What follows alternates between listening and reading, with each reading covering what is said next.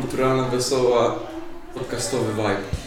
Wszystko, Czego czego tylko dotknę, to staje się złotem, to jest projekt Kulturalna Wesoła. Uczymy się, jak robić podcasty, Ale czy interesuje się jakimś malarstwem może pani, czy Nie, nie, Nie. interesuje. Albo muzyką może. Też nie.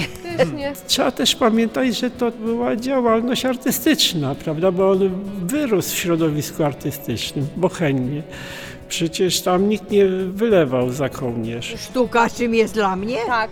Kochana kulturą. To jest projekt Kulturalna Wesoła. Wy jesteście tacy genialni.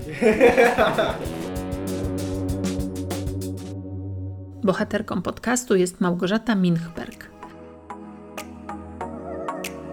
Nagranie podcastu było świetną okazją do przyjrzenia się, czy i jak umiemy rozmawiać z ludźmi. Ja przepraszam, ale ja bardzo źle mówię po polsku. A, okej, dobra. Ćwiczyliśmy też umiejętność rozmowy z artystką, która czasem używała słów dla nas nieznanych. tak jak u Duchampa, myślenie konceptualne już jest sztuką. Było tak, wybrałyśmy się we trzy, Michalina, Karolina i pani Justyna z biblioteki, do artystki z Wesołej Małgorzaty Minchberg. Musisz popróbować coś większy się. Jak ja coś powiem, czy bliżej, czy... Bo to tak mnie się wszystko zbiera. Tak. Na przykład jak coś zapiszczy nagle, to aż tak... Mhm. No dobra. Dzień dobry. Nie, dzwonek nie działa. Było telefonem dzwonić.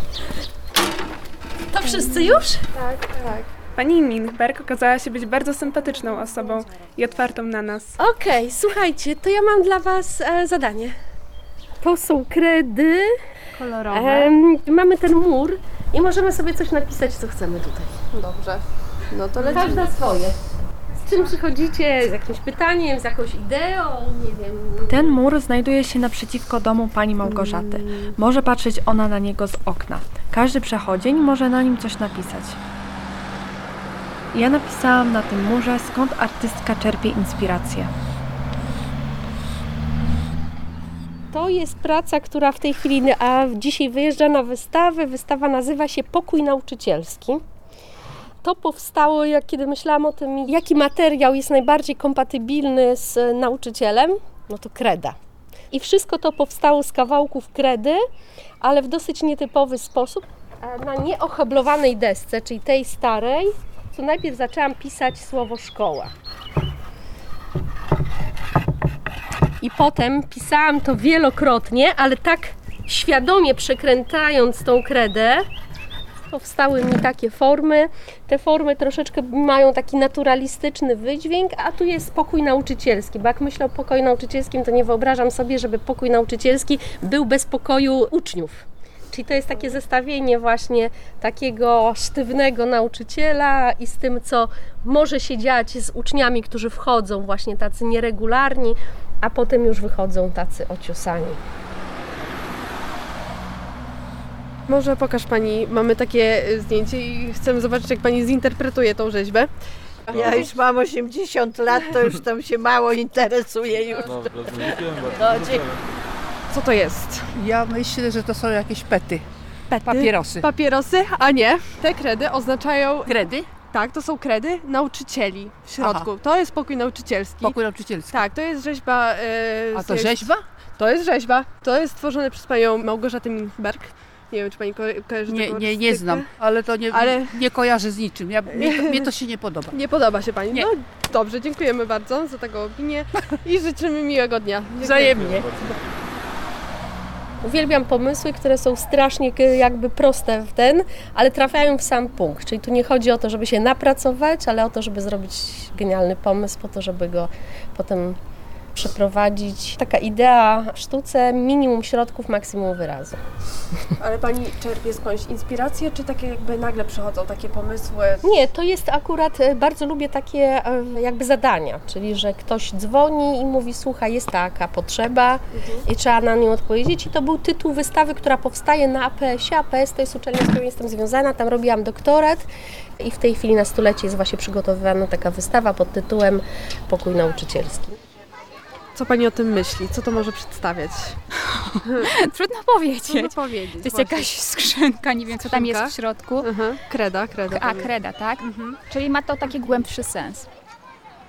W ogóle dzieła sztuki, co ono wywołuje, że to, że artysta coś robi i wypuszcza to w świat, to na szczęście wszyscy mają prawo i są współtwórcami tego dzieła, ponieważ powstaje coś w jego głowie, co w inspiracji teraz dziełem pojawia się i pojawiło się u Ciebie, Justynka, ale mogło całkowicie co innego u dziewczyn. Jak moja córka to zobaczyła, mówi, Ty słuchaj, to są jak te domki dla lalek, które robiłaś w dzieciństwie, wiecie, bo ja miałam znowu hopla i robiłam z pudełek od butów, robiłam całe mieszkania. I to było, słuchajcie, odtworzone wszystko, łącznie z jakimiś tam mebelkami, naczyniami i tak dalej. Rzeczywiście gdzieś tam w piwnicy mam jeszcze pozostałości tego. No, a, a w tej chwili w ogóle też prowadzę taką klasę architektoniczną w Kołątaju. W związku z tym właśnie niedawno zrobiliśmy makietę i gdzieś może rzeczywiście ten pomysł makietowy się tu pojawił e, również, jakiegoś takiego myślenia o takim odtworzeniu pokoi, przestrzeni, wchodzenia, wychodzenia. Ale jest no, Zauważyłam, że e, tu do pokoju, e, do klasy jest wejście, a tu nie ma wejścia. No tak, to są pytania. Nigdy nie stawiam tez, przynajmniej rzadko. Natomiast e, jeśli nawet, to tezy są w formie pytań, czyli że to, że ja coś wiem, to nie znaczy, że wy nie wiecie. I to bardziej jest po to nasza rozmowa, żeby zadawać pytania w dwie strony, aniżeli, że jeden pyta, a drugi się mądrzy i na odwrót, nie? I dla mnie to jest pytanie o to, czy te pokoje się przenikają, czy w ogóle jest demokratyzacja wśród nauczycieli i uczniów, a może nie, że jednak cały czas obowiązuje ten pruski autorytarny system. Mnie zainteresowało, co przedstawia ta rzeźba. A jak myślisz? Kojarzy mi się z hipopotamem nawet, ale nie do końca wiem. Więc wiesz co, gdzieś ta inspiracja naturą jest mi bliska, dużo, zaraz sobie zobaczymy, dużo jest takich rzeźb, które są, wynikają gdzieś e, no, ze struktur na przykład jakichś kokonicznych, tak jak tamto i gdzieś potem jakby idę dalej, naśladując w swój sposób naturę, ale potem ją jakby tworząc na nowo. To jest jakaś rogate, rogate zwierzę. Pani Małgosia pokazywała i opowiadała nam o rzeźbach, a ja i tak nie do końca czułam to, co ona. Kompletnie inaczej bym to zinterpretowała. Taka rzeźba, która powstała, kiedy, kiedy zmarła moja babcia. I to jest e, zatytułowane Miejsce po. Czasami to jest poidełko, bo się napełnia wodą i wtedy jeszcze dodatkowy efekt takiego lustra do siedzenia jest. Jest takie powiedzenie, że nie ma ludzi niezastąpionych, a ja uważam, że czasami właśnie bywa tak, że kiedy ktoś dla nas ważny odchodzi, to nikt nigdy tego nie zabliźni. To znaczy, to może być już nie takie bolesne, ale to miejsce po zawsze zostaje. Ale już nie boli, nic się nie dzieje. Koleżanka opowiada, że jest taka załamana, że ona w zasadzie od kilku miesięcy w ogóle przez wojnę, przez pandemię, przez to wszystko, co się wokół dzieje, ona przestała mieć ochotę spotykania się z innymi i wychodzenia w ogóle na zewnątrz. Robi tylko to, co musi. I to mnie tak przestraszyło. Ona mówi, bo tobie zazdroszczę, że ty właśnie masz coś, czego można z, jakby zmienić tą trajektorię myślenia. I rzeczywiście sztuka jest też takim no, nie tylko terapeutycznym, ale też taką możliwością zmiany myślenia. Mam takie nietypowe pytanie, czym jest, czym jest dla Pani sztuka? Sztuka? Tak. I co Pani Mm. rozumie przez sztukę? Sztuka jest to coś, co mi daje dobre myślenie, no daje mi jakieś podstawy do wi- wiary w to, że, że, że ludzie są dobrzy, że, że jest fajnie, no po, pomaga. Sztuka jest oderwaniem od takiej zwykłej codzienności. Przed chwilą szła osoba, która miała na torebce po prostu obraz nadrukowany i już to jakby zwraca uwagę i poprawia humor. Jest coś ładnego po A prostu. czy uważa Pani, że sztuka zawsze powinna mieć jakiś sens? Czy powinna nie jest Nie, nie, nie trzeba nie, się doszukiwać. nie musi być. Nie musi być. Nie zawsze. Ja uważam, że każdy w sztuce odnajduje zupełnie coś innego. I w obrazach, i w muzyce. y, Generalnie kiedyś na przykład bardzo nie lubiłam Pendereckiego, jego muzyki. No i okazało się, że ja jej po prostu nie rozumiem. Jak zaczęłam słuchać jej trochę inaczej, wsłuchując się, okazało się, że jest coś pięknego. Twórczość to nie tylko wytwarzanie artefaktów, e, obrazów, czyli to nie tylko rzeźba, to nie tylko dzieła, tylko dzisiaj mamy pewne działania happeningowe, performatywne, samo bycie i rozmowa twórcza dla mnie, już wymyślanie nowych idei też jest twórczością. Czy to, co robią muzycy, czyli że tak naprawdę to dzieło nie jest finalnym dziełem, tak jak kiedyś w baroku, że robił artysta tysiące szkiców po to, żeby zrobić dzieło finalne, przed którym wszyscy klękali. Dzisiaj dzieło sztuki jest po to, żeby pójść dalej. Czyli co ty z tym zrobisz? Co zrobi z tobą to dzieło? W jaki sposób się skomunikujemy? Czyli tak naprawdę wszelkie eventy artystyczne, koncerty i takie nawet ten, one mają prowadzić gdzieś więcej. Czyli tak naprawdę mamy przestrzeń nieograniczoną do komunikowania się, być może właśnie takimi narzędziami artystycznymi, ale tu o to chodzi, a nie o, o, produkowanie kolejnych artefaktów, tworzenie jakiegoś muzeum martwych y, przedmiotów itd. Czy według Pani taka wolność twórcza jest ważna dla artysty?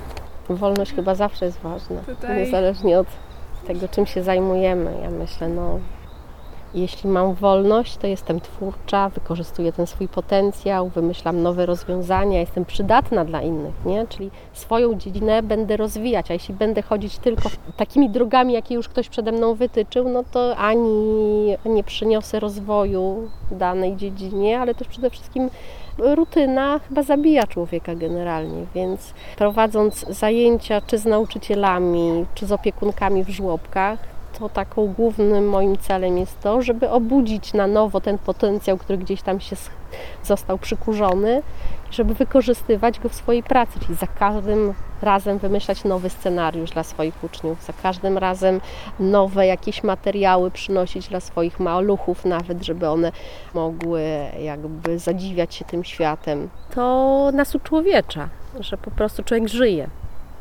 że nie jest martwy, bo wykorzystuje cały potencjał, który ma. Mam nogi, no to chodzę. Oddycham, to znaczy, że żyję. No więc jak mam w, w swoim wyposażeniu potencjał twórczy, no to go wykorzystuję. Wtedy czuję, że żyję. O co chodzi? Mamy takie nietypowe pytanie i czym jest dla Pani sztuka, jak Pani ją rozumie? Aha, no e, jeśli chodzi o, wie Pani, o ocenę sztuki, to ja już jestem wiekowy człowiek i nie, nie zabieram głosu w tej sprawie, bo po prostu nie jestem na topie, no. Ma Pani dzieci, czy wychowuje Pani je jakby zgodnie z sztuką, czy... Ja mam akurat szczęście, że moje obie córki, w zasadzie syn też, wszyscy tak jakby są w artystycznych kierunkach. Wychowywanie jakby dzieci przez sztukę jest, e, jest Konieczne. ważnym. Jest konieczne, jest konieczne, dlatego że to, co reprezentuje w tej chwili telewizja, kino, bajki, które dzieci na YouTubach oglądają, to jest, to jest coś, co powinno być. Byłam przeciwna e, cenzurze, ale cenzura w tym wypadku naprawdę powinna być. Wszyscy zgadzamy się, czym twórczość nie jest, ale nie ma odpowiedzi ostatecznej, czym ona jest. Na pewno te, to, co wiemy, to na pewno twórczość nie jest darem od Boga albo chorobą psychiczną, jak to się p- Van Goghowi na przykład mm, ten, że to jest bardzo prosty, normalny, każdemu dostępny proces. Tylko pytanie jest, dlaczego niektórzy rodząc się z tym potencjałem twórczym, bo każdy z nas się rodzi, każdy, jak patrzymy na dziecko, zobaczcie, dziecko wymyśla sobie zabawy. I teraz co się takiego dzieje, że my to tracimy? Dlaczego potencjał twórczy jest gdzieś, szczególnie w systemie szkolnym, z każdą klasą coraz bardziej niezauważalny wśród uczniów? Nie może nie u wszystkich. No i teraz znowu jest pytanie, jakie mu- muszą nastąpić determinanty, żeby ta twórczość się objawiła. Bo jeszcze co innego jest mieć potencjał twórczy, który wszyscy mamy, czyli tak zwaną kreatywność. Kreatywność to cecha, którą mamy. A żeby to przeszło na w proces twórczy, czyli w twórczość, to potrzeba działania, czynu. I teraz co się takiego dzieje, że tej aktywności brakuje, że jeśli nawet masz pomysł, to nie wcielasz go w życie. Gdzie jest ten, ten stop, który nas gdzieś trzyma i przestajemy działać? Ja nie bardzo, bo ja głucha. Czym jest dla ciebie sztuka? Sztuka czym jest dla mnie? Tak. Kochana kulturą, człowiek się rozwija, nie jest ciemny jak głup, taki głupek. Sztuka to jest No przecież tak. coś, Tak, tak. co No tak. kształci. O, Tak. Jest ważna po prostu. no Natomiast- naturalnie. I ja ubolewam, że umarli artyści, Tak. m- tu cały sznur wymienić, którzy naprawdę człowiek z zapartym tchem słuchał. No A tak. teraz takie występują jak do nas tu przyjedzie i tylko się wyraża i tylko... A że, czy zawsze powinna mieć sens jakiś? Czy jak pani patrzy na rzeźbę, to czy ona powinna mieć jakiś sens? Nie, no, ja wolę z sensem, Sens, żebym aha. wiedziała o co chodzi.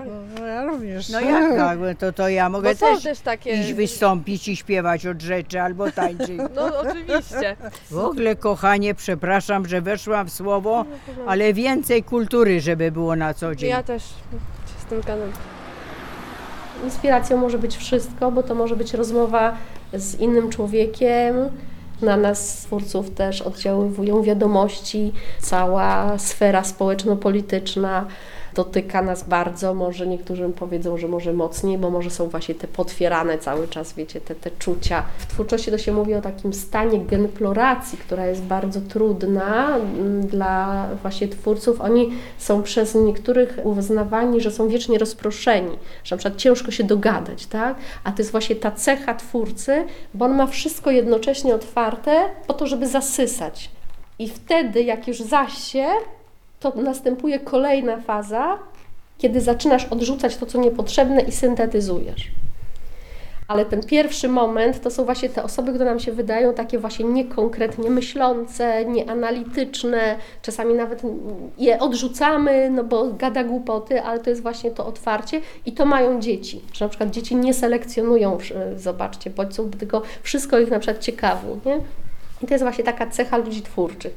To na przykład się mówi, pokaż mi swoje biurko, powiem Ci kim jesteś, czyli tam, gdzie jest więcej bałaganu, to znaczy, że on cały czas, wiesz, pracuje. I to, to jest taki tak zwany bałagan twórczy, ale przychodzi, ważne jest, że przyjdzie ten moment, kiedy zacznie, wiecie, scalać. Natomiast dla mnie tutaj w całej tej wypowiedzi jest ważne to, że nie jesteśmy w próżni, że po prostu wszyscy jesteśmy istotami społecznymi. Nie jest tak, że jest jakiś jeden samotny twórca i on z siebie to bierze. To w ogóle jest bzdura, zapomnij. Czy według Pani sztuka powinna być od dzieciństwa, w sensie jak najwcześniej?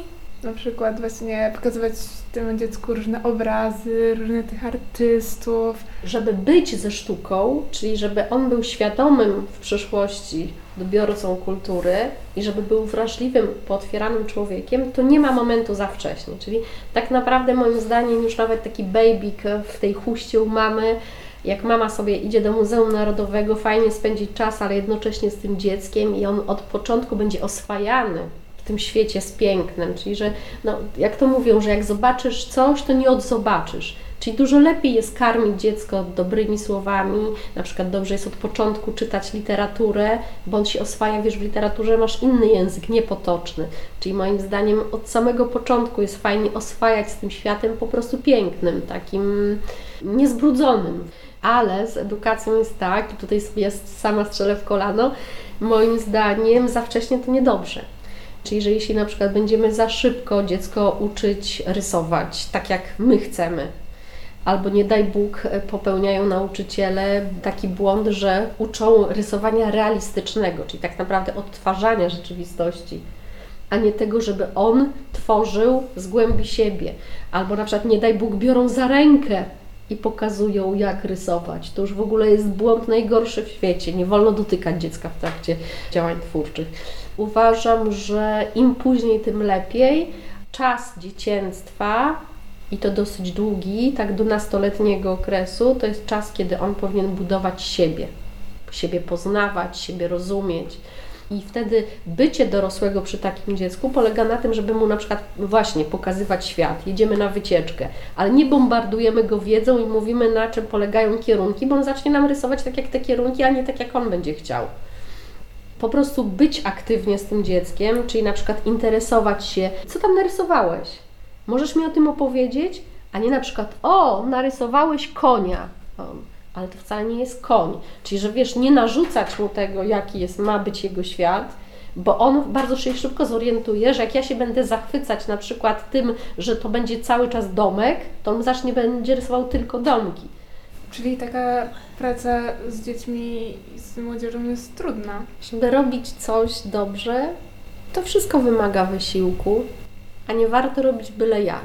Swoim osobistym dzieciom zawsze mówię, nawet przy sprzątaniu. Tak zrobiłeś byle jak, to mogłeś nie robić w ogóle. Jak coś robisz, masz robić w 100%.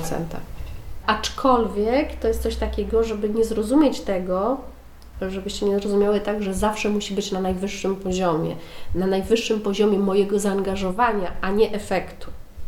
To znaczy, że uczeń dla mnie jest zawsze szóstkowy, jak podejdzie do zadania w całości zaangażowanie, jakie może włożyć w to. Natomiast nigdy nie oceniam, bo nie mam takich narzędzi i nie wiem, czy w ogóle ktokolwiek ma efekty jego pracy, że to zasługuje na dwójkę, a to na szóstkę. To jest bzdura totalna.